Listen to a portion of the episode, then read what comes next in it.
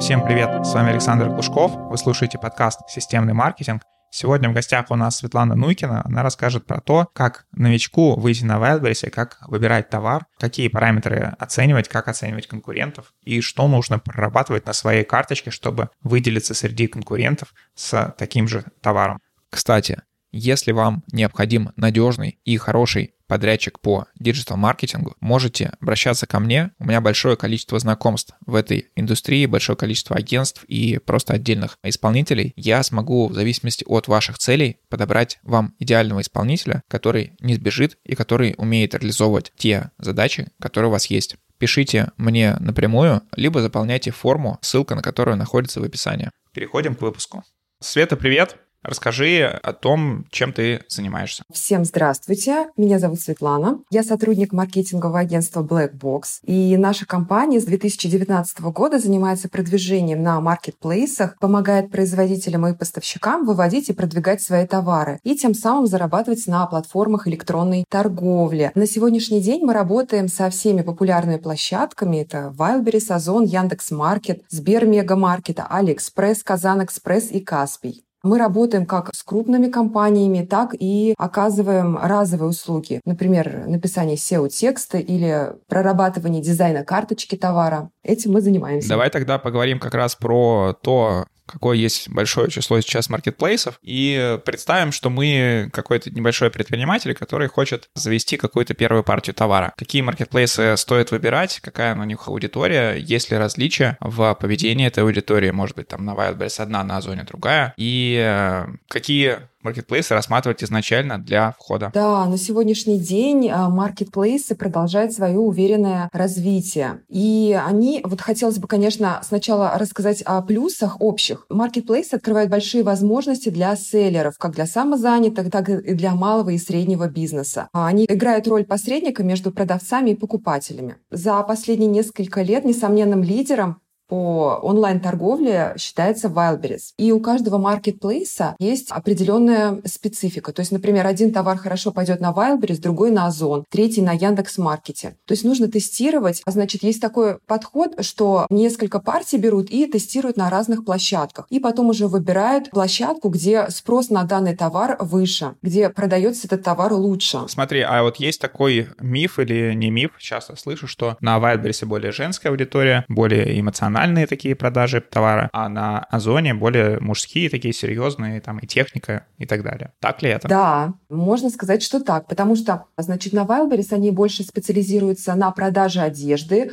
обуви, аксессуаров, а на Озоне, да, скажем так, более платежеспособная часть населения. Здесь средний чек выше, около 2000 рублей. Если на Wildberries это 1000 рублей, на Озоне 2000 рублей, и здесь уже, да, топе это техника, какие-то более брендовые товары, брендовые вещи. Вот, скажем так. Какие сейчас нужно планировать расходы, если ты заходишь, например, с новым товаром? Представим, что у нас есть какой-то там абстрактный товар с закупочной ценой в 500 рублей. Сколько нам надо заложить маржи, чтобы быть прибыльными на Wildberries, и какие у нас есть дополнительные расходы, то есть оформление карточек, составление SEO-ядра и рекламы и так далее. Да, то есть вот у нас есть закупочная стоимость 500 рублей. Сюда мы плюсуем, значит, расходы на логистику. То есть для того, чтобы довести товар до склада, продавец сам, получается, затрачивает средства, тратит свои средства. То есть это у нас расходы. Далее, хранение на складе. Если оборачиваемость товара больше 60 календарных дней, то у нас идет платное хранение на складе. Это мы тоже Здесь, кстати, можно сразу рассказать, что такое оборачиваемость, что это за параметр. То есть, если товар не продается в течение 60 дней, то на маркетплейсе, на складе будет уже платное хранение для этого товара, для остатка, именно на остаток. Комиссия для поставщиков Wildberries. Для каждой категории комиссия своя. И максимальная она составляет 15%. То есть, в зависимости от категории, например, товары для взрослых, там 15%. Самые максимальные. Далее, также в расходы мы должны отнести процент на утилизацию товара из-за порчи или брака,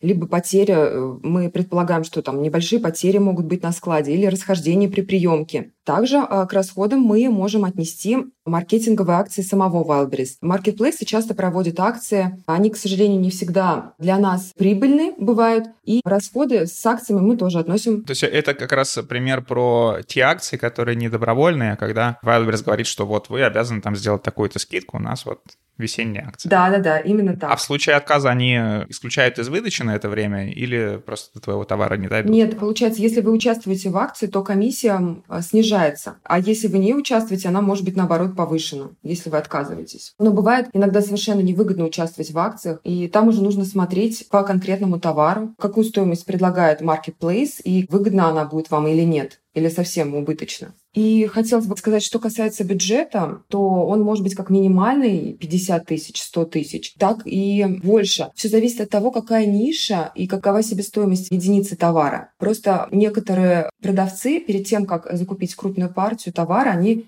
тестируют, то есть на небольшой какой-то партии. Получается, то есть э, условно, если закупочная цена товара 500 рублей, минимум 50 тысяч нам нужно для запуска. Там нет смысла идти с какими-то партиями меньше. Ну да, да, потому что все-таки у нас расходы на логистику. В любом случае нам нужно будет то же самое вести на склад маркетплейса. То есть расходы в любом случае будут, и это невыгодно будет на маленькой партии. Что касается бюджета, он может быть 50-100 тысяч рублей. Все зависит от того, какая ниша и какова себестоимость единицы товара. Некоторые продавцы перед тем, как закупить крупную партию того или иного товара, они тестируют на небольшой партии. А, кстати, вот по поводу тестирования слышал тоже от тех, кто продает на маркетплейсах, что если раньше там ну, все тестировали прям маленькими партиями, какими-то небольшими, то сейчас, так как развиты сервисы статистики, там MP-Stats и всякие другие, то условно все постоянно видят, какие товары заходят, и ты завез маленькую партию товара, она зашла, пока ты заказал крупную, уже твои конкуренты быстрее тебя заказали,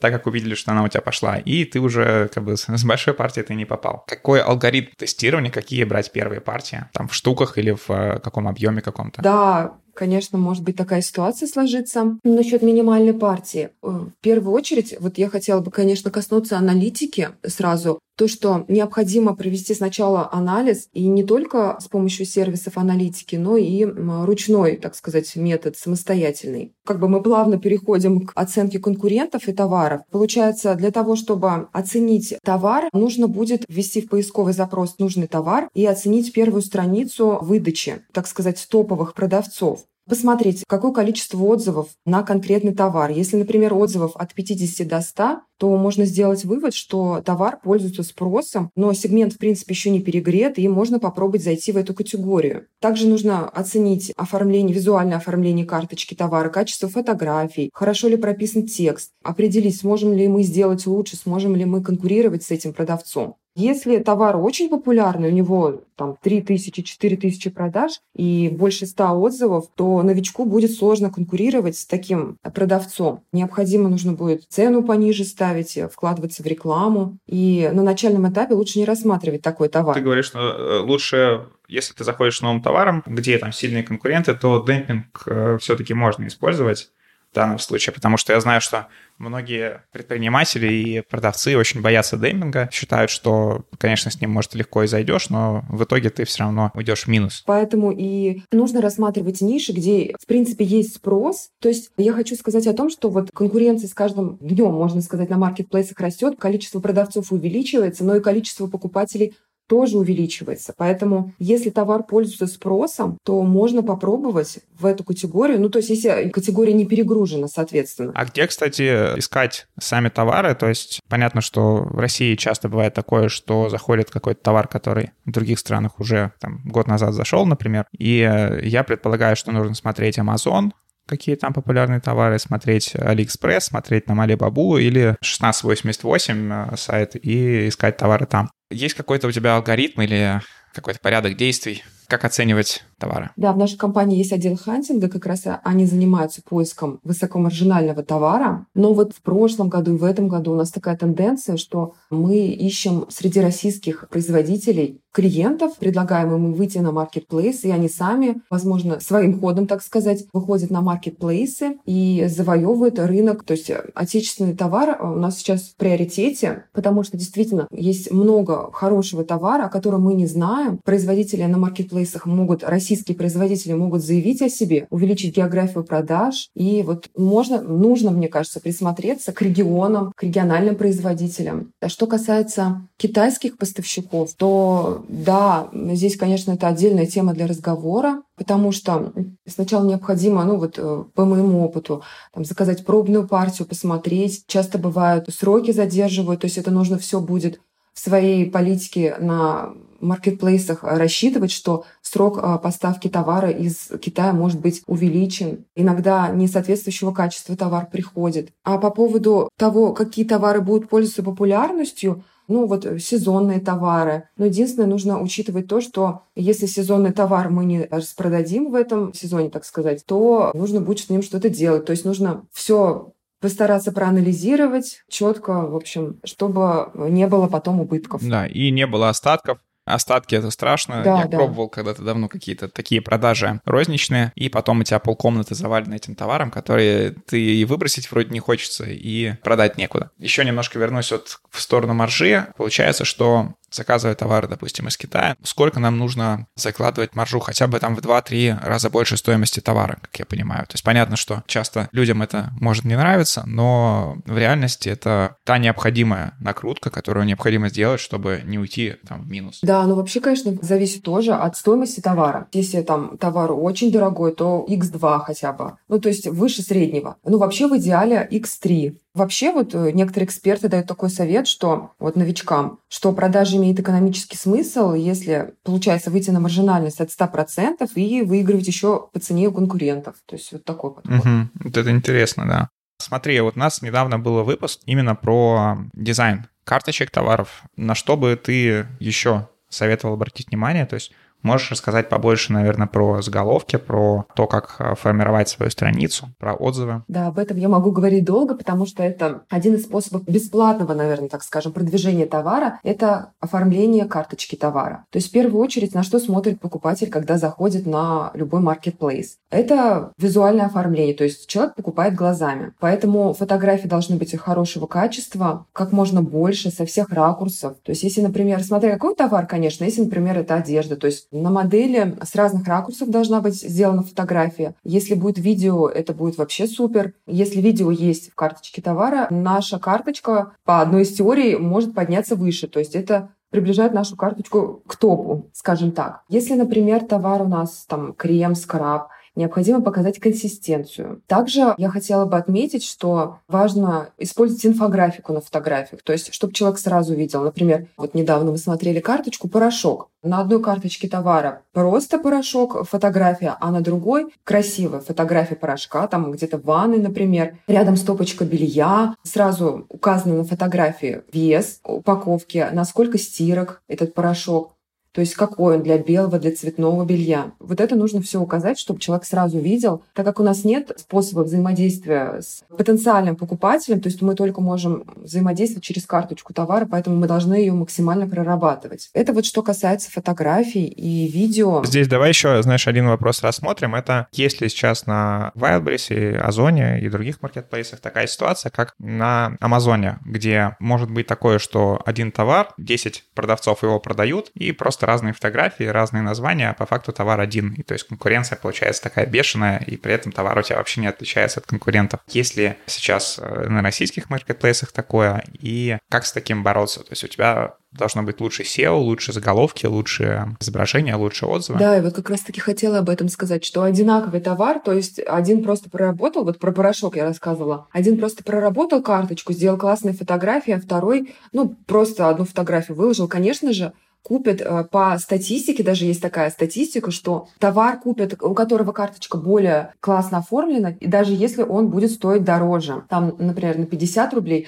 но купит тот, который более бросается в глаза, где подробная информация, вот, например, инфографика, да, как я уже сказала, где есть видео. И да, у нас э, большая сейчас конкуренция, и с одним и тем же товаром заходит много продавцов, поэтому, да, вот мы сейчас сказали про визуальное оформление карточки товара, но для того, чтобы потенциально потенциальный покупатель увидел нашу карточку, она должна быть на первой странице и желательно в верхних э, строчках выдачи. То есть она должна быть в топе. В этом, конечно, нам помогает SEO. Для того, чтобы нашу карточку увидела как можно больше потенциальных покупателей, мы должны правильно прописать текст с использованием ключевых запросов. А какие основные места есть в SEO на Wildberries? То есть если в стандартном SEO основные метатеги — это title, description и h1. Какие это в Wildberries, например? Я хотела сказать еще, да, вот что на ранжирование товара, для того, чтобы наш товар вышел в топ, нам необходимо правильно, во-первых, самый высоко ранжируемый является заголовок. Поэтому мы должны прописать здесь как можно больше ключевых слов и также прописать их в основном тексте. Плюс основного текста там тысяча знаков, поэтому по максимуму нужно их заполнить и до поля. Дополнительные поля, они влияют на ранжирование внутри системы Валберис.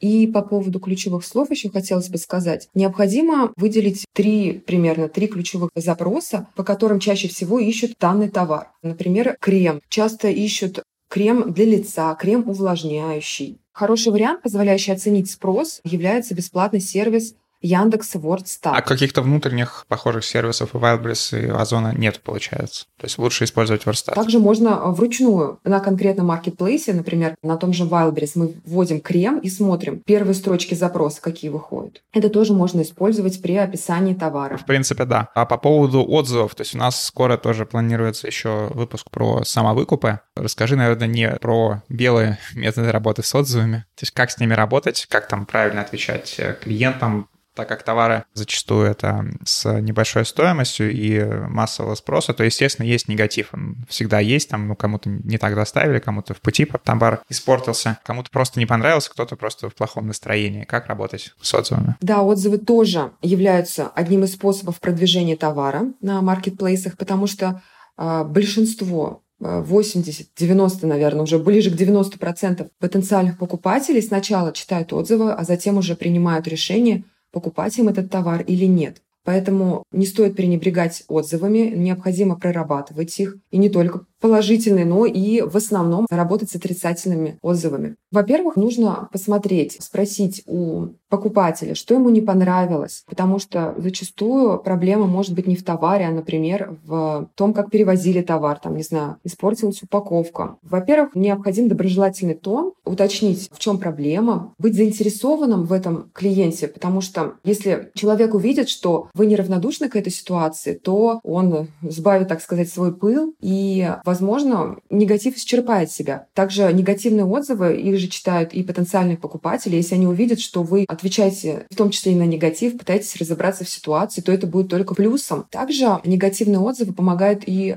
продавцам понять, а в чем причина э, вот этой ситуации и попробовать ее решить, чтобы она не повторялась еще раз. И что касается положительных отзывов, то положительные отзывы — это всегда здорово, и нужно всегда тоже отвечать на них, благодарить, в первую очередь благодарить за отзывы, потому что они нам очень необходимы. Также хотелось бы отметить, что нужно постараться привлекать покупателей, оставлять отзывы. Например, на Яндекс Маркете и Озоне Существует система поощрения покупателей. Если они оставляют отзывы, они накапливают баллы. И еще хотелось бы сказать, что новичку, когда он выходит на marketplace, необходимо наработать отзывы. Нужно сделать, чтобы было 5-10 отзывов для того, чтобы у потенциального клиента сформировалось мнение о вашем товаре. Вот, а вообще, как я уже говорила, потенциальные покупатели очень любят отзывы. Это своего рода, так скажем, личное мнение каждого конкретного человека, и по этому мнению можно уже сформировать образ товара, какого он качества. Используется ли в российских маркетплейсах тоже такой способ? На Амазоне раньше так делали, это вкладывание в коробку с товаром, флайера, на котором написано там оставьте отзыв, и мы там вам за это что-нибудь сделаем. А потом Amazon это запретил, и э, наоборот, то есть за это могут там забанить аккаунты и применить какие-то санкции. Есть ли такое на наших маркетплейсах? Да, я встречалась с таким, но вот конкретно наша компания мы так не делаем, потому что любого рода упоминание, например, там своего сайта или Инстаграма, это не приветствуется. Я часто, кстати, встречаю, когда мы анализируем карточки других продавцов, а они, например, в карточке товара, там на последней фотографии могут оставить картинку, что оставьте отзыв. Но вот конкретно каких-то там поощрений, не знаю, финансовых. Вот я помню, что было переведем 100 рублей на телефон, что-то такое такого я думаю, сейчас лучше не делать, потому что все-таки... То есть это правилами запрещено, получается? То есть... Конкретно я не могу сказать, запрещено или нет. Конкретного запрета я не видела, но, насколько я знаю, это не очень приветствуется. Света, спасибо. Напоследок расскажи какие-то основные ошибки, которые совершают новички из вот того, что ты видишь. Да, конечно. Новички, как и опытные селлеры, в принципе, порой совершают ошибки, потому что marketplace — это бизнес, и здесь необходимо учитывать все риски, но, к сожалению, они возможны, потому что это рынок. И какие же могут быть ошибки, самые частые? Это при выборе ниши новичок, например, не анализирует конкурентов, не анализирует спрос, то есть без анализа просто на бум выберет нишу, и это ошибочно. Далее, это не прокачивать карточку товара, плохой контент. Как мы уже и говорили, то, что сейчас очень большая конкуренция, и поэтому нужно максимально использовать все возможности, которые у нас есть для продвижения своего товара, и постараться по максимуму классно сделать фотографии, прописать текст, чтобы выделиться среди конкурентов. Так, далее. Например, некоторые выбирают только один marketplace и на нем работают. Это тоже заблуждение. Можно, например, попробовать 2-3 маркетплейса и посмотреть, где лучше пойдет конкретная категория товара. Бывает такое, что новичок закупил товар, он у него распродался или уже заканчивается, и он хочет заказать новую партию, а у производителя больше нет этого товара или у поставщика. Тогда карточка товара, естественно, падает вниз, потому что остатки нулевые. Когда вы выходите на marketplace, необходимо иметь либо резервного поставщика, либо иметь товарный запас. Также необходима обратная связь с покупателями. Вот как я уже говорила, стимулировать покупателей, оставлять отзывы, изучать отзывы, смотрим, чем недовольны клиенты, что им не нравится, нравится, как мы можем поменять ситуацию. И еще отсутствие знаний, я бы отметила, в области электронной торговли. Сейчас без эм, базовой информации очень сложно будет конкурировать с действующими селлерами. Поэтому прежде чем выходить на marketplace, нужно, во-первых, еще вот забыла сказать, необходимо изучить правила конкретного marketplace, потому что они могут отличаться. Недавно мы рассматривали такую тему, как товары, которые нельзя продавать на Wildberries. То есть они могут отличаться, и поэтому необходимо изучить правила все, чтобы не было никаких неожиданностей неприятных. И, конечно, конечно, базовая информация, как работать на площадках электронной торговли. Всем спасибо за внимание. Вопросы Светлане вы можете задать по ссылке в описании. Попрошу вас подписаться на мой подкаст в том сервисе, где вы его слушаете. Спасибо. Еще раз напоминаю, что если вам необходим подрядчик по любой из услуг, связанных с диджитал-маркетингом, в том числе контекстная реклама, SEO, стратегия, медийная реклама, ASO, оптимизация и так далее, можете писать мне, я подберу вам подрядчика